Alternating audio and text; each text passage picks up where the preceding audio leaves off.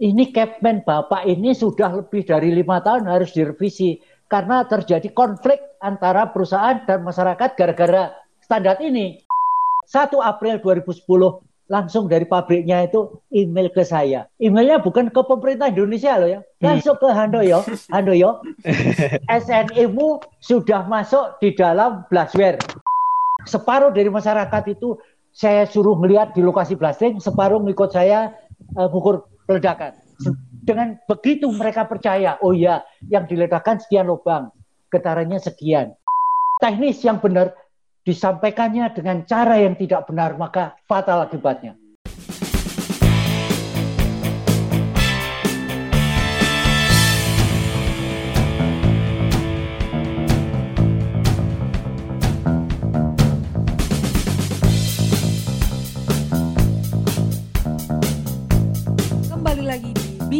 Tambang Podcast bersama saya Chani dan kali ini saya bakal ditemenin sama dua orang yang katanya sih ganteng. Nah ini saya perkenalkan Dika dan Mas Syafiq. Apa kabar nih? Baik. Alhamdulillah. Iya. Chani gimana? Kabar baik dong. Lagi pada di mana nih?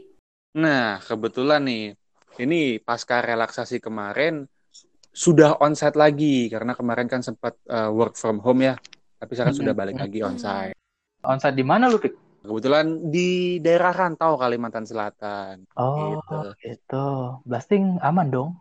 Nah, gini, uh, di sini memang uh, blasting di sini ya cukup aman sih. Cuman kita di, uh, ada tantangan nih, ada tantangan tersendiri di mana blasting di sini itu dekat dengan pemukiman warga. Hmm. Yang mana kita tahu sendiri efek blasting itu konotasinya sudah negatif ya. Jangankan efek blasting, kalau kita hmm. bicara lingkup pertambangan saja hmm. untuk beberapa masyarakat atau kaum umum yang tidak mengerti dan tidak uh, tidak mau tahu gitu. Itu sudah negatif, sudah merusak lingkungan. Apalagi kalau kita bicara blasting tuh. Wah, itu sudah jadi tantangan kita sih sebagai engineer sih. Mm-mm, betul sih, betul sih. Uh, mana beberapa waktu lalu kan pernah juga tuh sempat uh, viral tentang sesi killer dan segala macamnya, yang mana uh, membuat stigma dari tambang itu sendiri ya malah lebih negatif gitu kan. Nah, kebetulan banget nih kali ini kita kedatangan narasumber yang expert di bidang peledakan khususnya dalam manage dampak peledakan. Jadi kalau Mas Syafiq ada yang mau ditanyain bisa langsung nih. Wah, Pas banget berarti Chani. Berarti mungkin bisa curhat nih ke bintang tamu kali ini ya. Iya bener banget mas. Jadi tanpa berlama-lama lagi kita persilahkan Pak Slamet untuk mengenalkan narasumber kita pada episode kali ini.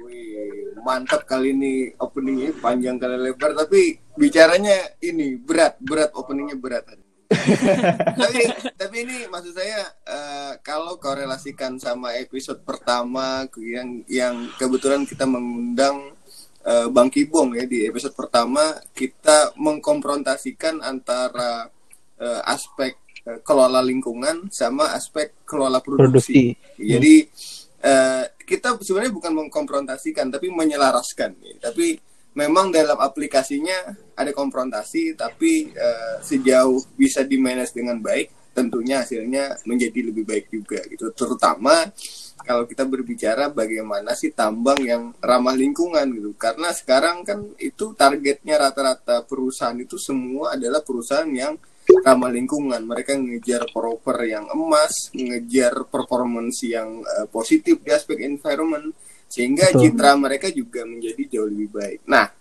tamu kita malam ini ini uh, boleh dikatakan adalah suhu dan masternya uh, dalam bidang ini dan kebetulan beliau adalah mentor yang cukup baik juga bagi saya dalam aspek uh, kelola masalah aspek lingkungan. Jadi hmm. kalau kemarin di episode pertama saya cerita begitu saya kerja pertama kali tempaannya langsung isu lingkungan Nah, hmm. salah satu yang kemarin menjadi bagian dalam penelitian pada aspek perusahaan pertama saya tersebut adalah beliau ini juga.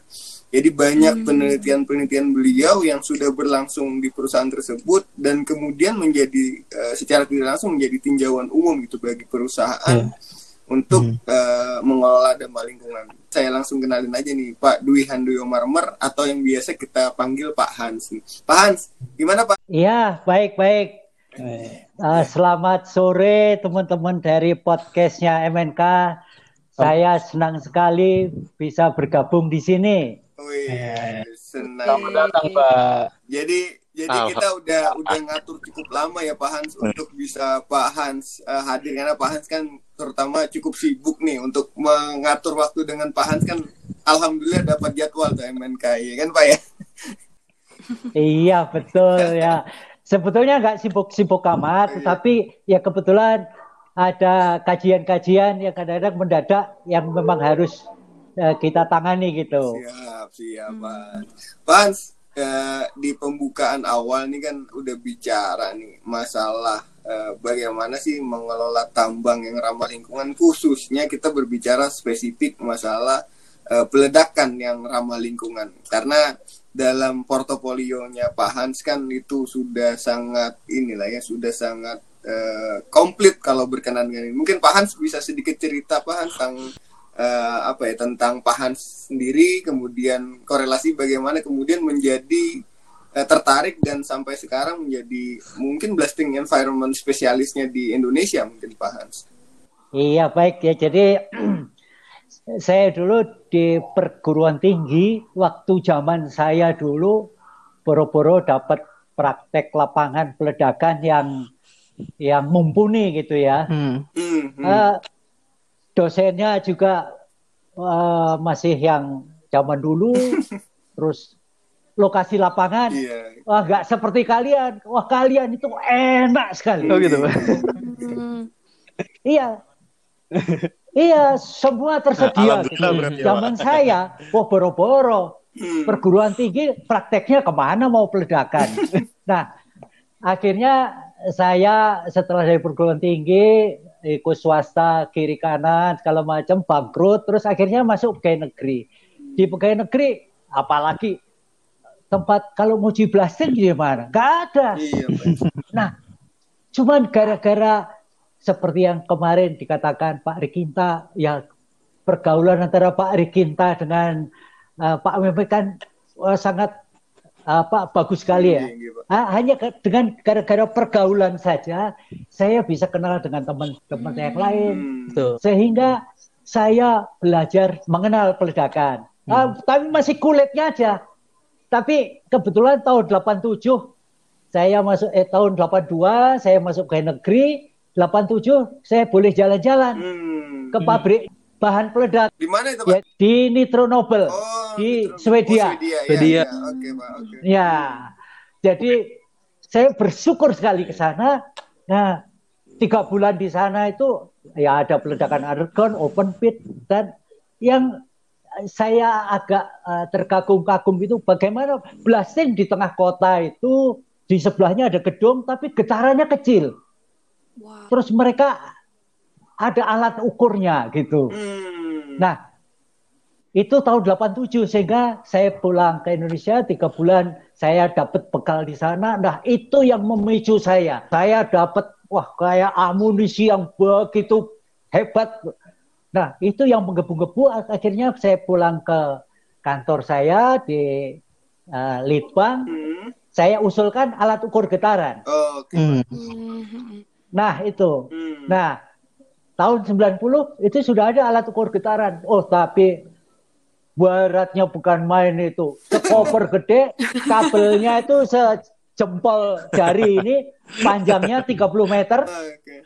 ada geopon 2, mikrofon satu. Bayangkan, 90 meter dengan RG8 yang sangat besar ini. Wah. Itu harus saya bawa sendiri ke Hmm. Freeport waktu itu hampir nggak bisa. Hmm. Karena apa? Terlalu berat. Pak kalau Oh, itu iya. dibandingkan dengan Nah. sekarang yang mikromet ukurannya berarti berapa kali Oh mikromet? jauh sekali, bisa 500 kalinya mikromet lah itu besarnya itu. Sekoper gede itu. Iya. Nah bayangkan siapa yang mau ngajarin alat itu? Hmm. Gak ada, Hmm. tidak ada. Hmm. Ah, itu namanya barang datang itu suppliernya ini Pak Han, ini alatnya, tolong eh, belajar sendiri. Wah bayangkan, nah, autodidak sekali ya udah saya, pokoknya saya nekat. Nah, dulu akhirnya kenapa saya terus menyenangi itu? Hmm. rupanya dulu ada breaker Jawa di Bandung itu. Hmm. Nah, breaker Jawa di Bandung itu saya, saya tahu-tahu ada dosen ITB senior. Mungkin Pak Mehmet pernah dengar namanya Pak Mulhim Kartodarmo, Oh, nggih nggih nggih, Pak. Nggih, nggih. ahli rock mekanik. Iya, Pak. Nah, dia tahu kalau saya apa di litbang saya itu punya alat itu. Alat itu ya. Ah, iya. Terus akhirnya dia lewat breaker itu dulu namanya saya Pak Dodot gitu. Eh Pak Dodot, ayo jalan-jalan ke Freeport. Nah, mulai itu bayangin tahun 91, 93 itu saya sudah keliling dari eh, Freeport, terus ke KPC, Hmm. Hmm. terus ke Karimun Granit, hampir seluruh tambang-tambang. Hmm. Nah, kita ukur di sana. Hmm. Nah, bayangkan mulai dari itu Oke, Pak. Hmm. saya anu Hmm. Nah, Anda tahu bahwa datanya itu nggak kayak minimet, nggak kayak mikromet, tahu nggak? Cuman besar getaran, terus ada percepatan. Nah, terus nggak ada anu sama sekali, nggak ada eh, grafiknya nggak ada, Hmm. hanya titik-titik-titik kayak begitu. Bayangkan itu harus diinterpretasi sendiri. Jadi kalian dapat minimet atau mikromet, oh, itu sudah modern semua itu. Hmm. Nah, jadi kalian, wah kalian senang sekali. Oke, itu se- eh, singkat cerita dari sana saya menyenangi itu dan saya baru tahu bahwa Indonesia belum ada standar getaran waktu itu. Hmm. Hmm. Jadi kita masih mengacu ke standar Amerika, Hmm. standarnya Jerman, Iya. standarnya Australia, Betul. India, ya betul. Iya. Nah, nah itu akhirnya me- memacu saya. Eh, ternyata dulu ada eh, apa namanya Captain LH. Mungkin Pak Mehmet pernah dengar Iya, ya? iya, Kemen LH ya tahun Nah. 9 97 ya. Ya, eh, bukan sembilan sembilan enam, Oh, 96. sembilan enam. Jadi Captain LH nomor 48 itu mengenai kebisingan, terus 49 itu Captain LH tahun 96 itu getaran. mengenai getaran. Nah, mereka apa pernah nyusun standar itu? Apa pernah mengkaji Kemenhla? Hmm. Belum ada. Hmm. Hmm. Mer- mereka itu mengadop beberapa standar. Standarnya Jerman diadop, standarnya Australia diadop, standarnya Inggris diadop, Hmm. dicampur aduk menjadi satu. Iya, iya. Nah, terus itu jadikan acuan. Nah, itu yang yang bikin fatal sebetulnya. Hmm. Karena acuannya tahu nggak? Hmm. Kalau standar Amerika, standar Jerman, itu peledakan boleh sampai 15 sampai 20 mm per detik. Oh. Waduh. Aman di sana. Waduh. Karena bangunan di sana aman banget itu. Nah, begitu saya coba ngukur-ngukur terus, loh, di Indonesia kalau mengacu itu karena sudah ada capman kan boleh-boleh saja. Iya. Hmm. habis peledakan diukur eh, sesuai Betul. dengan capman 48 Ya. atau 49. Iya nggak? Iya, iya. Hmm. Nah, berarti su- sudah sesuai standar dong. Hmm. Betul, Pak. Tapi yang terjadi adalah seperti sekarang ini, konflik antara pemukiman sama perusahaan. Ya karena rumahnya retak-retak. Kalau sekarang aja berani, dulu rumah retak orang cuman pada bisik-bisik aja, pada ngerasani aja. Sekarang baru kedengaran suaranya aja sudah demo, betul nggak Pak Mehmet? Betul sekali. Betul. Betul banget, Pak. Iya, iya kan? Hmm. Teman-teman Mas Mas Diko, Mas Hafik, Cani sendiri pasti mengalami itu sekarang. Hmm. Iya nggak? Betul, Pak. Nah, oke. Sampai sekarang pun saya masih dijadikan eh, sekretaris untuk standarisasi eh, s- apa eh, Komisi Teknis Standar Nasional. Hmm. Nah, oke. jadi setelah kita eh, ikut dalam eh, rapat-rapat standar ini, ternyata loh Indonesia masih belum punya standar apa-apa. Hmm. Yang punya adalah Capman LH. Nah, Capman LH sendiri terjadi eh, fight accompli antara eh, masyarakat sama pemilik perusahaan kan? Hmm. Karena kalau menurut teman-teman blasting ini sudah sesuai standar, menurut masyarakat rumah saya retak semua, betul nggak? Betul, betul, Pak. Betul, Betul. Nah, akhirnya mungkin satu-satunya orang yang berani menghadap KLH waktu itu saya. Hmm. Saya bilang, Pak, ini Kepmen Bapak ini sudah lebih dari lima tahun harus direvisi karena terjadi konflik antara perusahaan dan masyarakat gara-gara standar ini. Hmm. Saya bilang begitu. Nah, rupanya bosnya itu, oh oke okay, Pak Doyo, setuju ini sudah lima tahun. Oke, okay, anu kita revisi. Begitu bosnya pergi apa yang terjadi? Stafnya itu, Pak, emangnya gampang itu uh, ngerevisi standar. Nah, gitu ceritanya.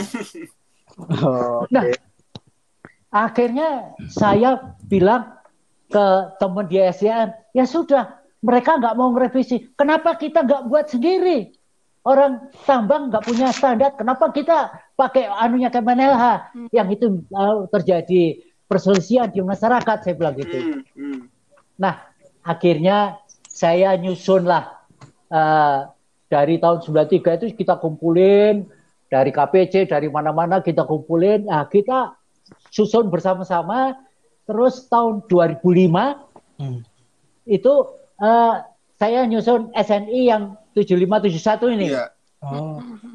2005 saya nyusun, 2006 itu saya dipecat jadi pegawai negeri karena sudah pensiun. nah, ya karena saya penyusunnya termasuk Iya, Pak Ganda dan Pak Awang Hmm. bertiga dulu, anu apa namanya penyusun ini, Hmm. akhirnya apa? Kita saya kawal eh, biarpun saya sudah pensiun, saya kawal setiap tahun itu baru diketok palu oleh BSN tahun berapa? Tahun 2010 bayangin. Ya ampun. Lama juga. Pak. Lima, iya. Berarti bayangkan. perjalanan- Hmm. Ya, Pak ya. Lima tahun itu, ya, itu pakai biaya sendiri lagi. nah, Betul, akhirnya Betul, betul. dari sana maka eh, tahun s- Februari 2010 Hmm. eh, karena saya Uber terus kapan ini keluar kapan ini keluar akhirnya keluarlah 2000 eh, Februari 2010 akhirnya dari BSN wah ini SNI kita keluar ini nah langsung saya bertiga saya Pak Awang Pak Ganda ngobrol wah ini kita transit ke bahasa Inggris gimana kalau kita uh, masukkan ke ke Kanada karena apa alat waktu itu Kanada sudah datang Hmm. Blacksmith itu sudah ada Hmm. Hmm. jadi 2005 2003 itu Blacksmith sudah ada sudah masuk ke ke Indonesia Iya. karena Blacksmith itu diproduksi tahun 95 tetapi masuk Indonesia sekitar ya 2003-an lah gitu Hmm. tetapi belum ada SNI-nya. Jadi kalau kita habis peledakan pakai standar Amerika atau Jerman gitu. Hmm. Iya. Hmm. Nah, akhirnya begitu sudah saya transit, coba saya email ke Kanada. Coba. Mereka hanya waktu satu bulan itu email-emailan dengan saya. eh, ini eh, RSNI saya, eh apa SNI saya yang sudah diketok palu oleh BSN, sudah resmi dari pemerintah Indonesia. Eh, bisa nggak masuk ke standarnya di eh, alatnya Instantel? Karena Indonesia kebanyakan pakai alat itu kan. Hmm. Hmm. Iya nggak? Ya. Waktu dari dulu sudah sudah Betul, pakai Pak. itu. Hmm. Nah, ternyata apa? Hanya dalam waktu satu bulan, 1 April 2010, langsung dari pabriknya itu email ke saya. Emailnya bukan ke pemerintah Indonesia loh ya, langsung ke Handoyo. Handoyo, SNI-mu sudah masuk di dalam Blastware. Hmm. Nah, Wih. Iya. nah, itu otentik seperti barangkali yang sudah saya sampaikan ke teman-teman ya. Betul. Berarti yang kita nikmati sekarang ini ternyata perjuangannya Pak Handoyo dan kawan-kawan ya. Pak ya. Eh, eh, perjuangan panjang ya. Makanya itu saya tulis apa? Road to Instantel Kanada kan. Iya. Iya, iya. Iya. Nah, ya itu itulah Iya. ya, kenang-kenangan saya sehingga SNI kita itu uh, bisa masuk ke sana. Jadi Blastware yang lama pun itu sudah langsung bisa menggunakan SNI kita. Hmm. Dan kita bersyukur kalau dulu uh, baru 31 international standar, sekarang berapa? Menjadi 32 international standar termasuk SNI gitu.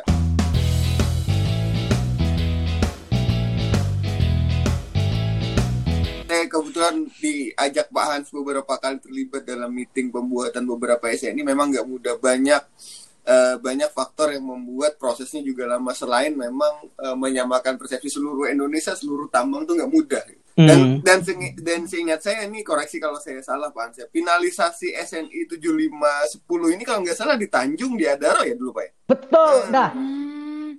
itu sebetulnya ada eh, apa namanya eh, masukan yang sangat berharga dari Adaru. Hmm. Nah, Hmm. coba dibaca di SNI ada kelas 2 atau kelas 3. Ya, betul. Bangunan yang menggu- kayu Mm-mm. tetapi lantainya ada plester, ada keramik. Nah, itu diturunkan getarannya. Iya. Itu masukan dari Pak Ausir. Ah, dia sahabat sohib saya. Nah, Betul. kenapa dulu? Dulu Pak KTT-nya, Pak KTT-nya itu Pak Priadi ya. Iya Pak Pri masih itu. Ya, Pak Priadi itu bayangkan, wah saya sangat bersyukur. Seluruh blasting engineer di Adaro dikumpulin hanya membahas itu. Hmm. Wah panjang lebar ada memberikan masukan, ada segala macam gini.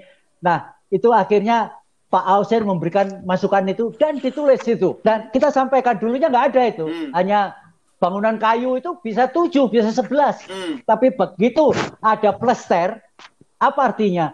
Nggak usah ada getaran pun kena panas saja sudah retak itu. Hmm. Nah, itu yang uh, itu masukan betul karena apa? Di sekeliling tambang itu ada rumah-rumah yang semacam itu, betul nggak? Betul, betul, Betul. Pak. Betul, Betul, betul. sekali.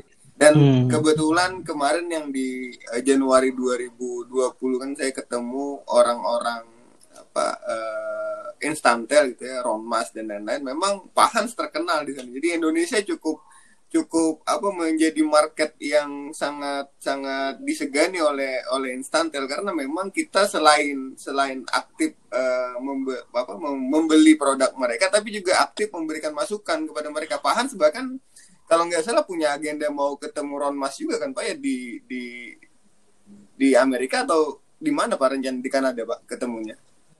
Nah, nah, itu dia. Itu berita berita sedih saya itu, Pak. Oh, Pak gimana Pak? Gimana Pak? Aduh. Iya, harusnya bulan Mei ini Hmm. saya dengan uh, pimpinan dari agen tunggalnya Hmm. Hmm. uh, Insantel yang ada di Indonesia itu mau jalan-jalan ke sana ke pabriknya Ronmes Hmm. gitu. Iya, iya, iya, iya, iya. Tapi nggak bisa. Ah, oke. Soal Ronmes itu betul. Jadi bayangkan saya yang pernah dimaki-maki sama Ronmes. Ah, coba. Kenapa Pak? Kenapa? Pak? Jawab, Pak. Nah, bayangkan yang punya pabrik di mana? Di Kanada sana. Kanada. Ah, itu ah, maki-maki saya. Ah, maki-makinya begini. Karena eh, sebelum mik mikromet itu beredar di Indonesia, itu sudah saya kritik coba. Hmm, hmm. Jadi gini, kalau di Blastmed kan mic-nya itu ada dua, Iya. linear sama ambient. Iya. Mm-mm. Nah, mikromet keluar pertama kali itu hanya ambient saja, ya apa linear saja. Hmm. Nah, akhirnya saya protes kan ke Ronmes. Ronmes, kenapa Anda hanya memproduksi ini di Indonesia itu masalahnya itu kita dengan lingkungan harus ambient sama dengan Blastmed.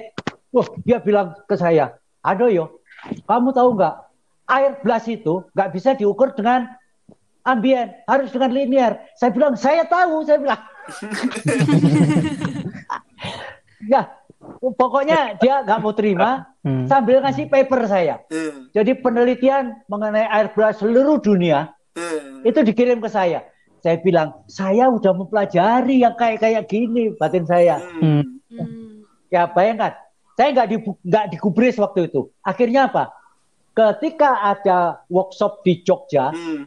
Ah, dulu ada rock breakage itu. Hmm. Nah, ada agen tunggalnya yang dari Singapura, Eric Eng namanya itu. Ya. Saya protes lagi di situ. Nah, nggak nggak cuman saya aja yang protes, seluruh peserta yang ada di Jogja itu protes semua. Kenapa? Itu saran Pak Andoyo itu betul. Anda dulu Blastmed ada dua, linear sama ambient. Nah, sekarang hanya linear aja.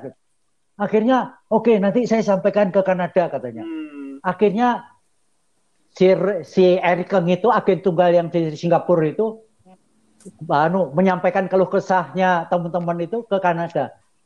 Setahun kemudian bosnya bosnya Ron Mes itu namanya Tenbol itu. Ada ya tahun depan ada make ambient. di mikromit. Wah, sialan. Saya dulu dimaki-maki, sekarang baru nurut coba. Bans, kalau Ya. diskusi Pak, se ya sepengalamannya Pak Hans dalam industri blasting lah, khususnya kita berbicara bicara dampak ledakan gitu ya.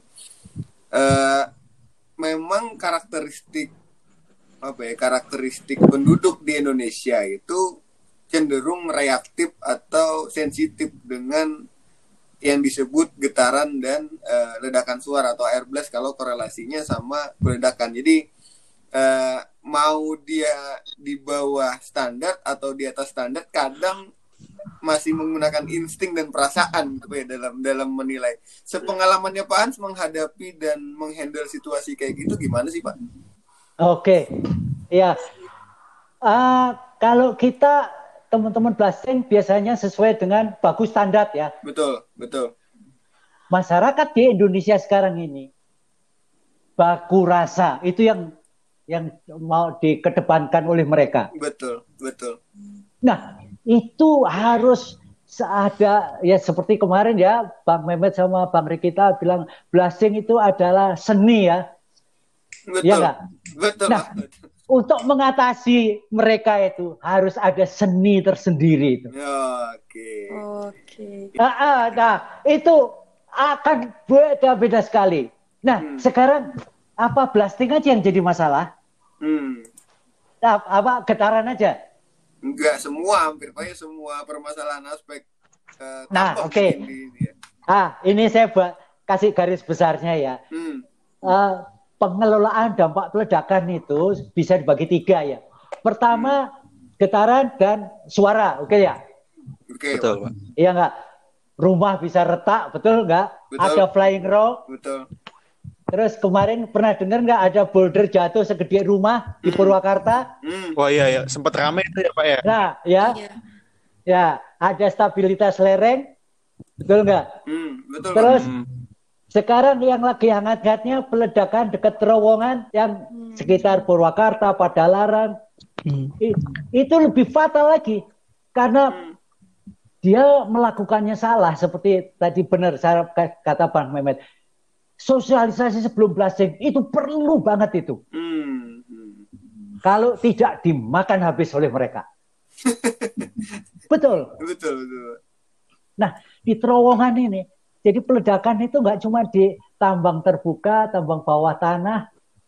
Ternyata terowongan ini, tahu nggak akibatnya? Hmm. Mereka waktu itu saya sudah menawarkan mereka kita sosialisasi segala macam ya karena mereka eh, investornya dari negara anu lain ya Iya. Eh, ma- main hantam aja. Ah, orang perlu bang satu kilo kok.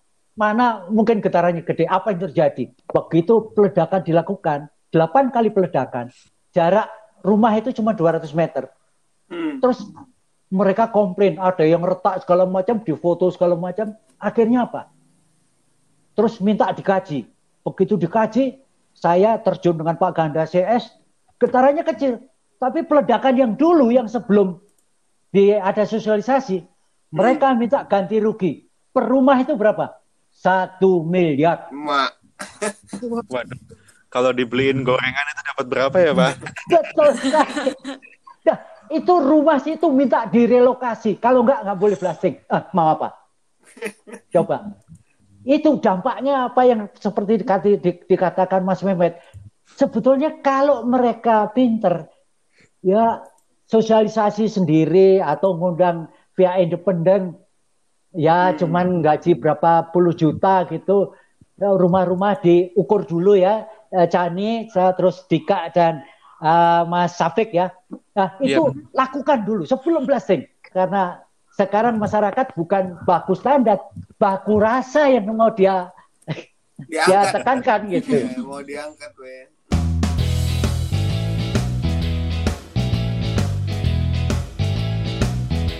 Kebetulan Pak, saya kemarin hands in langsung dengan beberapa isu getaran terhadap pemukiman Pak. Nah, jadi saya cukup dilematis Pak karena di salah satu sisi saya sebagai engineer sudah merumuskan, sudah memprediksi, sudah menghitung, sudah melakukan kajian terhadap getaran.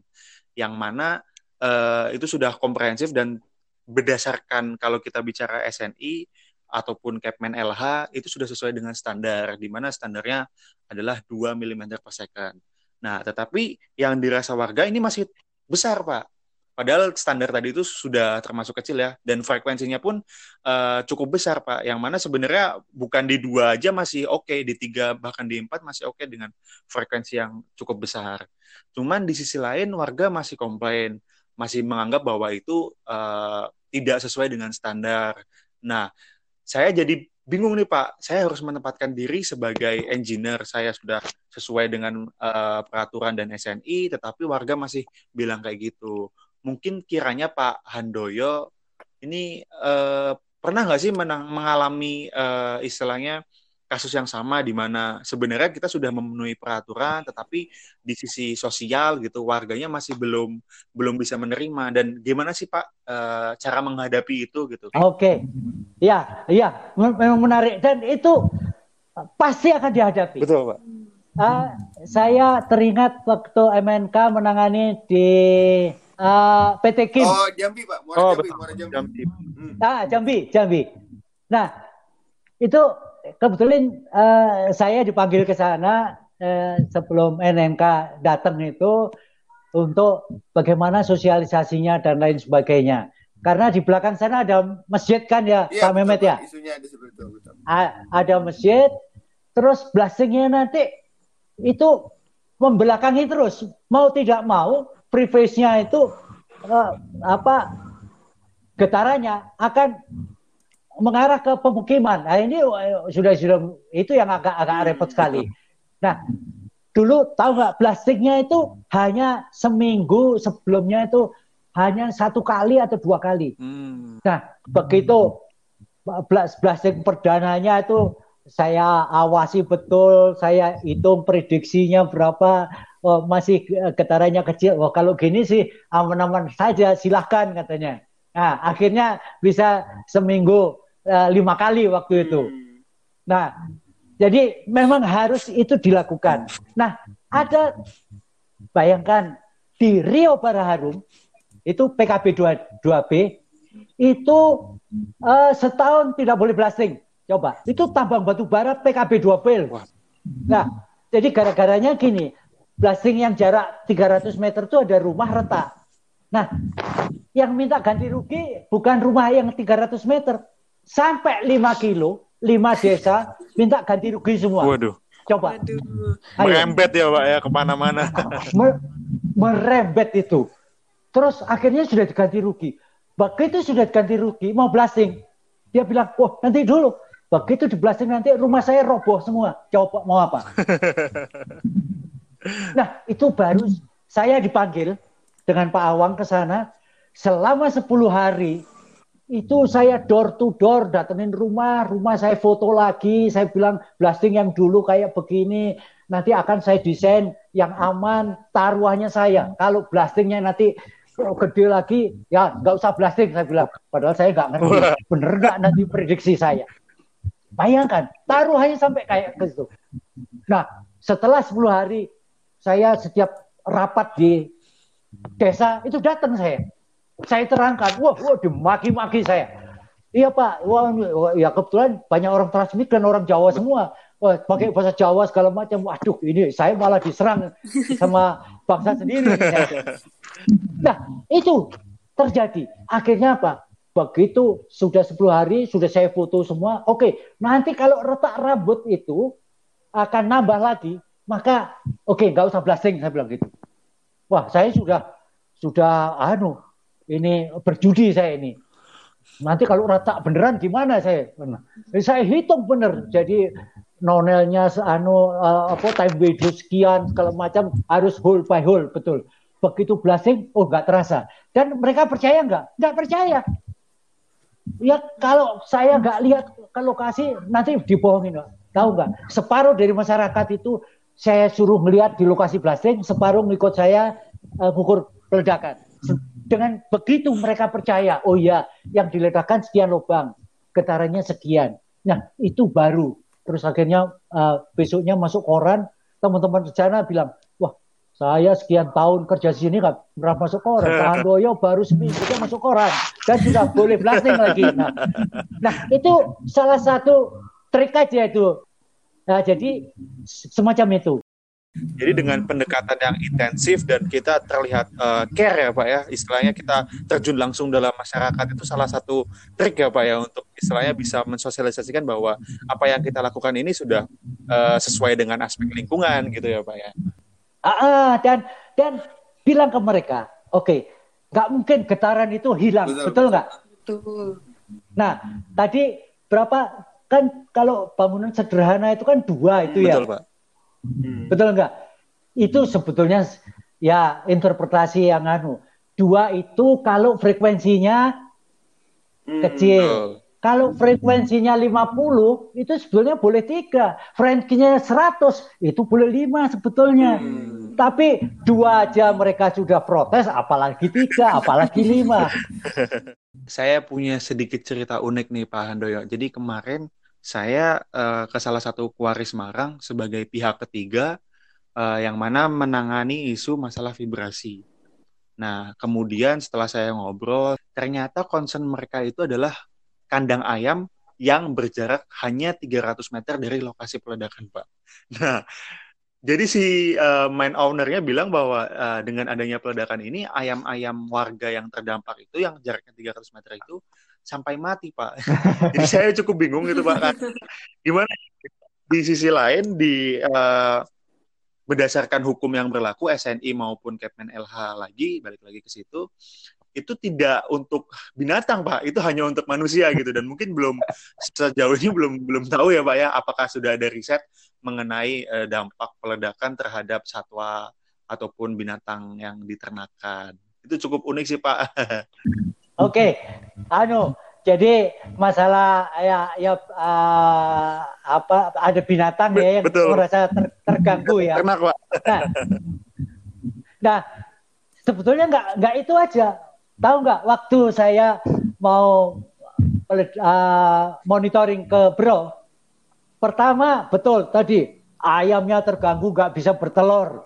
Waktu di KPC dulu juga begitu, minta ganti rugi ribuan ayam tidak bisa bertelur. Terus tahu nggak ada pisang warnanya hitam. Terus ada kakao yang tidak berbuah. Katanya dia, wah, wah dia di depan KTT, di depan uh, eh, KLH, pokoknya di depan pejabat-pejabat itu bilang begitu. Saya bilang, oke okay, Pak, nanti saya akan datang ke sana. Ini saya catat dulu, saya bilang begitu. Nah, oke, okay. akhirnya apa? Betul, begitu saya datang ke lokasinya tempat masyarakat itu, rupanya uh, saya ngelewatin kebun kakao, ada ada ayam segala macam, wah banyak sekali beternak di situ subur-subur di tempatnya Bapak itu tadi yang jaraknya lebih jauh dari lokasi blasting, memang kakao mati. Pisangnya juga anu uh, tidak subur. Saya bilang, Pak, di tetangga sebelah waktu saya lewat tadi, kakaonya subur. Pisangnya bagus-bagus. Karena di sana dipupuk. Hmm. Kalau di sini mati kenapa ya, Pak? Saya bilang gitu. Oh, kalau dipupuk kan bagus. Wah, kalau dipupuk nggak cocok Pak harganya. Ah, bukan karena blasting ya Pak. Bayangkan, kalau saya tidak terjun ke sana, kita nggak tahu. Hmm, betul, hmm. betul. Nah, nah itu itu yang yang pertama. Yang kedua, kebetulan di Adaro, eh di Bro itu kan ada anu bandara hmm, kan? Betul, Pak. Iya. Iya enggak? Ah, Kalimaro. Ya, nah, kebetulan saya ya anu penasaran gitu. Waktu take off landing itu saya ukur berapa sih kebisingannya. Nah, persis di ujung runway itu take off landing itu 109 desibel. Hmm. Coba. Dalam durasi yang panjang. Nah, sekarang blasting air blastnya itu saya ukur cuma 60 desibel. Coba. Dalam durasi yang sekian detik. Kecuali kalau pakai uh, detonator elektronik bisa panjang gitu, uh, agak panjang sedikit. Nah, berarti apa? Suara kebisingan dari pesawat itu durasinya panjang, kok nggak diprotes oleh mereka? Coba. Ah, itu satu. Yang kedua, ternyata di sekeliling bandara itu banyak yang punya itu peternak ayam. Nah, mereka bertelur terus. Nah, itu saya jadikan senjata. Pak, di dekat bandara yang kebisingannya melebihi peledakan, itu beranak pinak bertelur terus. Saya bilang, nah, Anda harus menyampaikan itu. Tapi jangan uh, mentang-mentang. Jadi Anda harus hmm. merendah. Jadi uh, ya dengan bahasa yang ini, Pak, di sana barangkali perlu kita kaji gini-gini. Ternyata di sana nggak apa-apa itu Pak gitu. Nah harus begitu. Jadi kalau cara yang baik, teknis yang benar disampaikannya dengan cara yang tidak benar maka fatal akibatnya.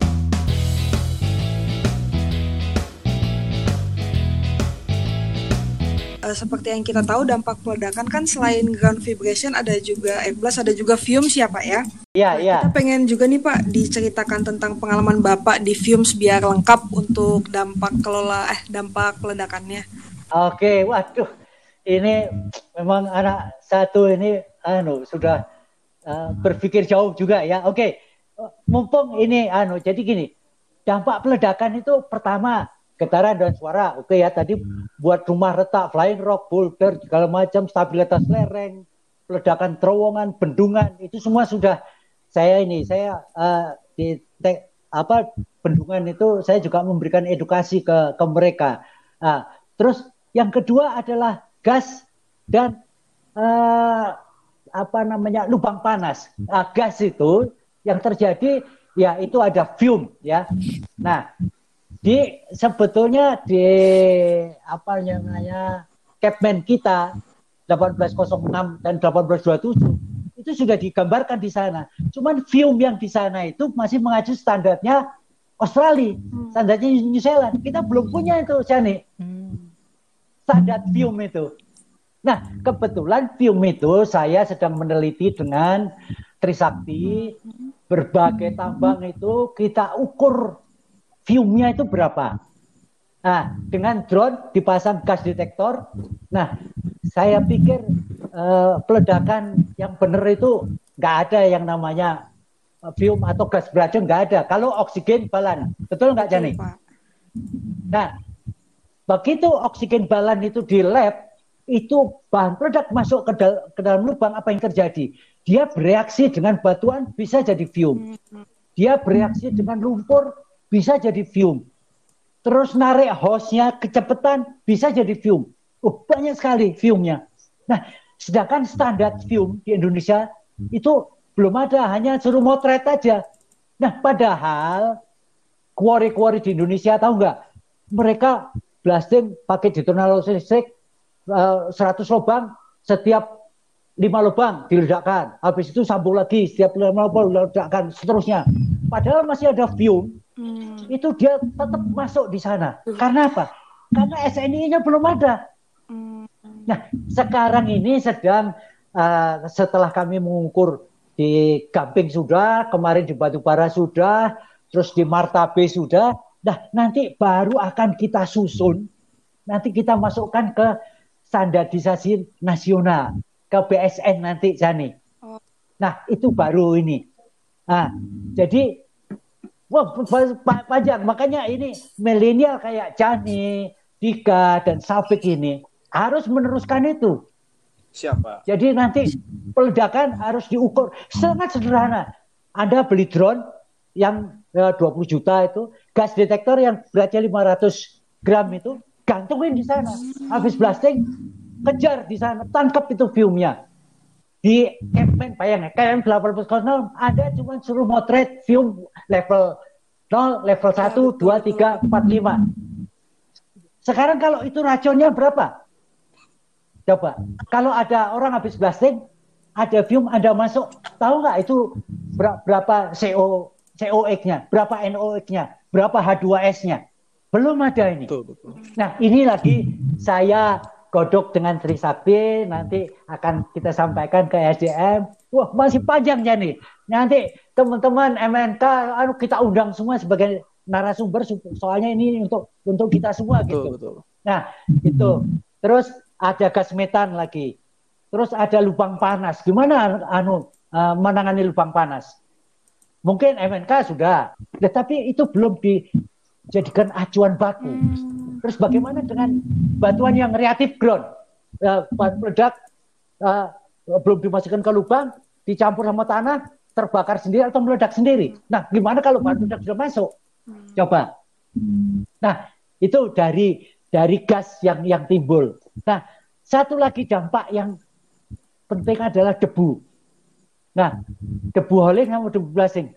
Nah, di bro itu ada dua. Holing menimbulkan debu. Blasting juga debu. Waktu blasting perdana di bro, itu didatengin oleh bandara. Dulu ada peraturan sebelum take off landing itu blasting nggak boleh. Karena takut ada itu, ada yang terbang ke atas. Terus ada debunya itu merusak engine. Nah, coba. Jadi waktu mau blasting, petugas bandara datang dilihat ini debunya kayak apa, terbangnya, flying nya kayak apa. Itu semua belum ada standarnya. Coba. Jadi masih panjang. Jadi kalau teman-teman MNK lewat milenial muda kayak Jani, kayak Dika, Safik, ada uh, komandannya Bang Mehmet. Eh, ini bisa dikaji. Kalian bisa sambil servis bahan peledak sambil mengkaji ini. Alatnya sederhana sekali. Nah, belum sekarang kalau teman-teman MNK disuruh peledakan bawah laut, ternyata di negara tetangga underwater blasting itu itu ada standarnya. Hmm, Kalau kita di permukaan itu ada jarak aman ya, betul. jarak aman berapa? 300 500. Di negara tetangga itu biota yang dilindungi kalau ada blasting underwater itu harus jarak 1100. Kenapa? 1100 itu ikan jenis dolphin itu akan kolaps oleh gelombang yang di- diakibatkan peledakan. Nah, itu ngukurnya pakai pakai plasmid. Nah, plasmid disambung dengan hidropon. Nah, itu nanti keluar DB-nya. Nah, kenapa nggak ini Kak? nanti suatu saat ada eh, peledakan underwater, kita teliti, kita usulkan jadi SNI lagi. Nah, kalau saya nggak mungkin. Ah, ini harus Cani dan teman-teman yang melanjutkan. Benar nggak? Betul, Pak. Siap, Pak. Betul. Siap. Generasi-generasi muda nih harus Nah. meneruskan. Iya, jadi banyak PR yang yang kalian bisa kerjakan. Saya hanya ngomporin aja. Ah, itu ada Pak Mehmet yang masih berdarah muda, terus ada Pak Agung yang mensupport. Wah, ini hebat ini. Jadi harus harus eh, bisa eh, apa running well terus ya. Betul, Pak, betul. Nah, itu kira-kira. Terima kasih Pak Hans nih berguna banget eh, ilmunya dan insight-insightnya gitu ya. Mulai dari eh, historical bagaimana SNI kebisingan dan vibrasi peledakan di Indonesia terus juga bagaimana memanajemen vibrasi itu sendiri gitu kan. Terus juga ada eh, bocoran tadi ya bocoran tentang fumes nih bentar lagi berarti bakal ada regulasinya nih yang mengatur fumes eh, di peledakan Indonesia gitu kan. Berguna Coming banget ya ya. teman-teman. Iya untuk praktisi-praktisi khususnya tambang dan peledakan di Indonesia gitu kan. Bener banget, Dik. Kayak gini kayak gini ini cuman bisa di podcast ini deh, podcast kita Betul. ini. Benar banget. Jadi jangan lupa dengerin podcast Bincang Tambang di episode selanjutnya.